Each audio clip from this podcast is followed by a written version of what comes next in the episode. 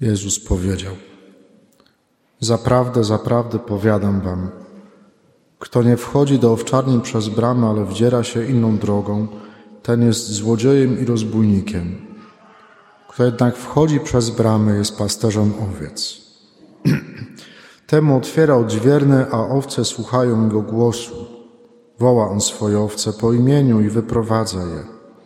A kiedy wszystkie wyprowadzi, staje na ich czele, owce zaś postępują za nim, ponieważ głos jego znają.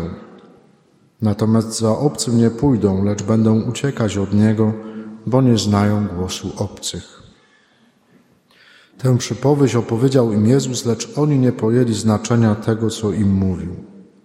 Powtórnie więc powiedział do nich Jezus: Zaprawdę, zaprawdę powiadam wam, ja jestem bramą owiec.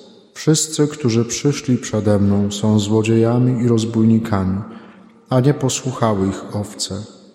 Ja jestem bramą. Jeżeli ktoś wejdzie przeze mnie, będzie zbawiony. Wejdzie i wyjdzie i znajdzie pastwisko. Złodziej przychodzi tylko po to, aby kraść, zabijać i niszczyć. Ja przyszedłem po to, aby owce miały życie i miały je w obfitości. Czwarta niedziela Wielkiej Nocy to także niedziela dobrego pasterza. W tym dniu e, szczególnie modlimy się o nowe powołania, o dobrych, świętych pasterzy dla Kościoła. I pierwsze rozumienie tego terminu pasterz to myślę, że mamy już jakoś tam we krwi, że chodzi o modlitwę o nowe powołania kapłańskie, o świętych kapłanów. Ale myślę, że warto ten termin pasterz e, rozszerzyć także na cały Kościół, e, że to jest czas modlitwy o dobrych i świętych małżonków, wychowawców, pracodawców, pracowników, tych wszystkich, których którzy na co dzień są w jakiś sposób pasterzami, czy jakbyśmy powiedzieli w takim bardziej współczesnym języku, są liderami w tych miejscach, w których Pan Bóg ich stawia na ich drodze życiowej. Są tymi, którzy mają troszczyć się i prowadzić innych, stwarzać im przestrzeń do życia, do rozwoju, do wzrostu. O świętość, o takich dobrych liderów dzisiaj modlimy się dla całego Kościoła, bo Kościół to też rozumiemy, że nie jest tylko przestrzeń, budynek, tylko Kościół to jest tak naprawdę wszędzie tam, gdzie my jesteśmy. To dzisiejsze słowo jest więc i do nas, i o nas wszystkich. Choć e, w tym pierwszym rozumieniu nadal pozostaje przede wszystkim skierowane do pasterzy Kościoła. Jednak e, chociaż dzisiaj niedziela dobrego pasterza, to w tym fragmencie dziesiątego rozdziału Ewangelii Świętego Jana, który dzisiaj słuchamy, e, Pan Jezus nie nazywa siebie dobrym pasterzem. Tu usłyszymy to określenie, Jezus powie o sobie, że jest dobrym pasterzem, tak wprost. W przyszłym roku, za dwa lata, kiedy będziemy dalsze części tego dziesiątego rozdziału Janowej Ewangelii czytali. Dzisiaj Jezus mówi o sobie, w tej pierwszej części mówi o sobie, że jest bramą owiec. Jest bramą, przez którą wchodzi dobry pasterz, a owce znają głos tego pasterza i podążają za nim. Celem zaś tej wędrówki i celem pasterza jest życie owiec i to nie byle jakie życie, ale życie, Pan Jezus mówi, w obfitości, czyli w pełni, w tych wszystkich możliwościach wykorzystanych, które Pan Bóg na co dzień nam daje. Bóg daje nam pasterzy po to, żebyśmy mogli żyć w obfitości. Ten, kto nie wchodzi przez bramę, jest nazwany złodziejem i rozbójnikiem, a złodziej i rozbójnik to ten, który przychodzi kraść i niszczyć, przed kim owce uciekają, bo nie znają jego głosu.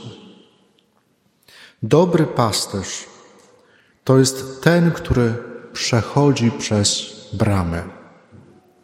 To jest to, co dzisiaj nam Jezus mówi o dobrym pasterzu, że dobry pasterz to ten, który przechodzi przez bramę.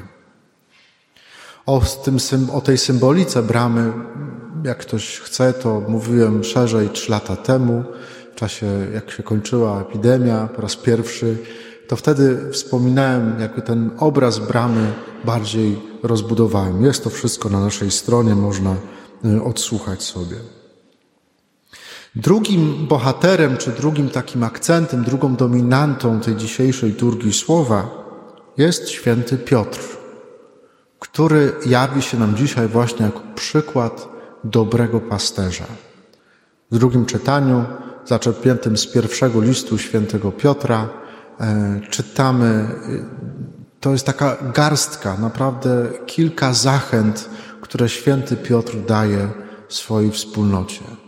Ale jak czytamy cały ten pierwszy list świętego Piotra, to on jest przepełniony troską, jak takim, można, ma się takie wrażenie, że taki troskliwy ojciec albo troskliwy dziadek, który daje dobre rady swoim dzieciom, swoim wnukom. Bardzo taki jest przepełniony czułością ten pierwszy list świętego Piotra. A w pierwszym czytaniu dzisiejszym słuchamy zakończenia pierwszego kazania, które wygłosił Piotr, e, napełniony Duchem Świętym w dniu Pięćdziesiątnicy. I to, tak jak powiedziałem, to jest zakończenie tylko tego kazania. Ale jak słuchaliśmy przez te dotychczasowe niedziele wielkanocne, e, to można zauważyć, to jest drugi rozdział dziejów apostolskich, można zauważyć, że to, to kazanie świętego Piotra to nie jest mówienie, które byłoby takim głaskaniem serduszek słuchaczy, mówieniem tego, co ludzie chcą usłyszeć. Widzimy Piotra, który z odwagą i mocą mówi o Jezusie, którego rękami Rzymian Żydzi ukrzyżowali, a który powstał z martwych i jest prawdziwym Panem i Mesjaszem. I on tam po prostu tak im do, dokłada do pieca, no, no po prostu prosto w twarz mówi, co zrobili, nazywa to po imieniu, normalnie oznacza ich winę, to, nie ma tam żadnych ogródek. Mówi bardzo dosadnie. Ale za samo to powiedzenie, że Jezus jest Panem i Mesjaszem, że człowiek jest Bogiem, że Bóg stał się człowiekiem, to właściwie każdy ze słuchaczy świętego Piotra zgodnie z prawem mógł podnieść kamień i rzucić świętego Piotra, żeby go ukamienować za wypowiedziane bluźnierstwo. Jednak nikt tego nie robił. A głoszenie Piotra jest tak poruszające, że święty Łukasz zanotuje, e, w tym naszym tłumaczeniu mamy, że gdy to usłyszeli, przejęli się do głębi serca. Ale w oryginale to jest takie sformułowanie, które no, brzmi może zaskakująco po, pol po polsku, że gdy go usłyszeli, przekuli sobie serce, że to co, e, to, co usłyszeli z ust Piotra, tak ich poruszyło, że jakby im kto przekuł serce. To jest synonim takiego przerażenia, takiego głębokiego lęku. I w tym lęku, w tym jak sobie uświadomili, co się tak naprawdę dokonało, co się stało w czasie Paschy, że zabili Pana chwały, to w tym przerażeniu wołają do Piotra, co mamy zrobić? Jak możemy to naprawić? Z taką odwagą i to jest najbardziej chyba zaskakujące z całej tej przemowy, że z taką odwagą i z taką mocą przemawia ten sam Piotr, który kilka tygodni wcześniej trzykrotnie zaparł się Jezusa. Ten sam Piotr, który po zmartwychwstaniu poszedł łowić ryby. Mówi, nic się nie wydarzyło. Jakby się nic nie stało. Ten sam Piotr, który siedzi zamknięty w wieczorniku z obawy przed Żydami. Ten sam Piotr, którego zabrakło pod krzyżem. Można więc zapytać i warto zapytać, co wydarzyło się w życiu Piotra, że z tego tchórza, bo tak trzeba go po prostu nazwać, stał się dobrym pasterzem.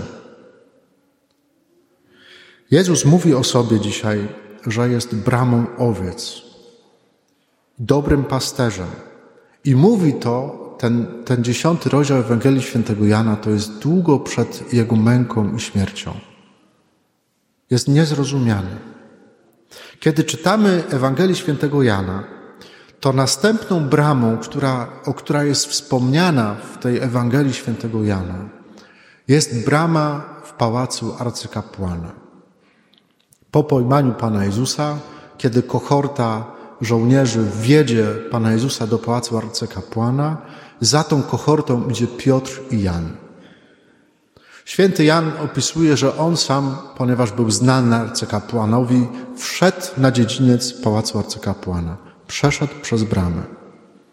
Natomiast święty Piotr zatrzymuje się przed bramą. Nie wchodzi na dziedziniec arcykapłana. Nie przechodzi przez bramę.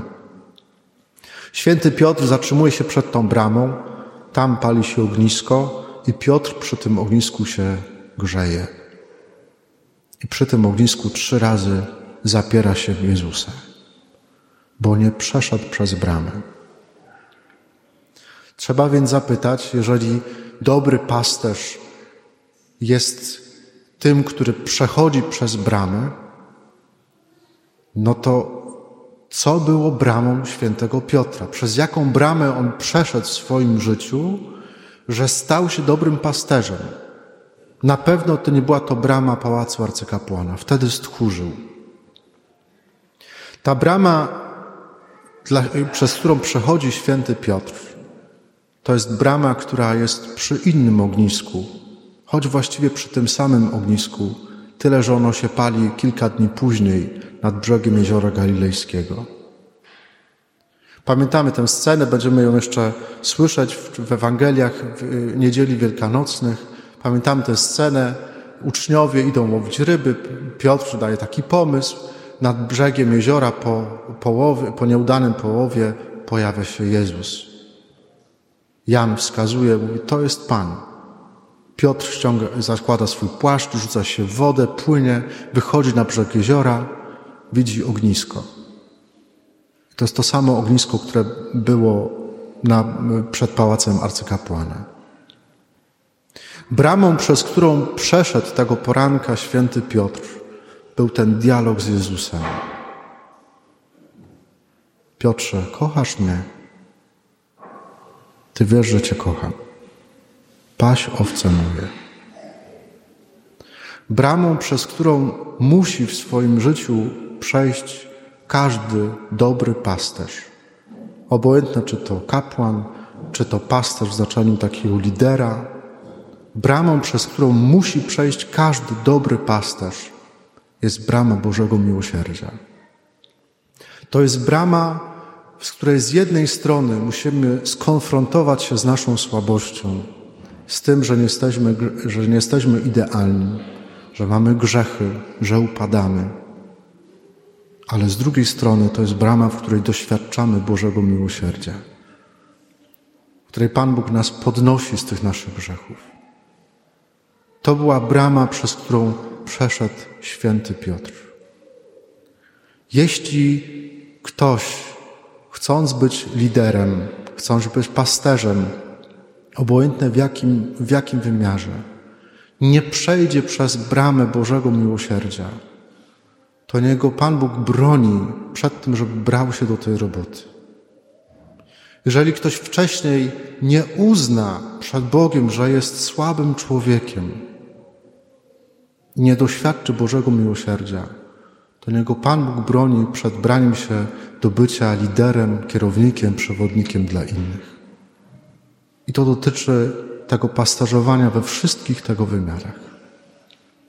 Jeśli więc dzisiaj, moi drodzy, mamy modlić się o dobrych pasterzy dla Kościoła, to módlmy się o, o takich pasterzy, którzy przeszli przez bramę Bożego Miłosierdzia, którzy są świadomi swoich ograniczeń, ale którzy są też świadomi tego, że Bóg nas potrafi z tych naszych grzechów podnieść i nas podnosi w Bożym miłosierdziu.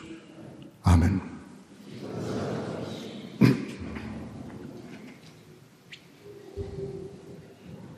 Wierzę w jednego Boga,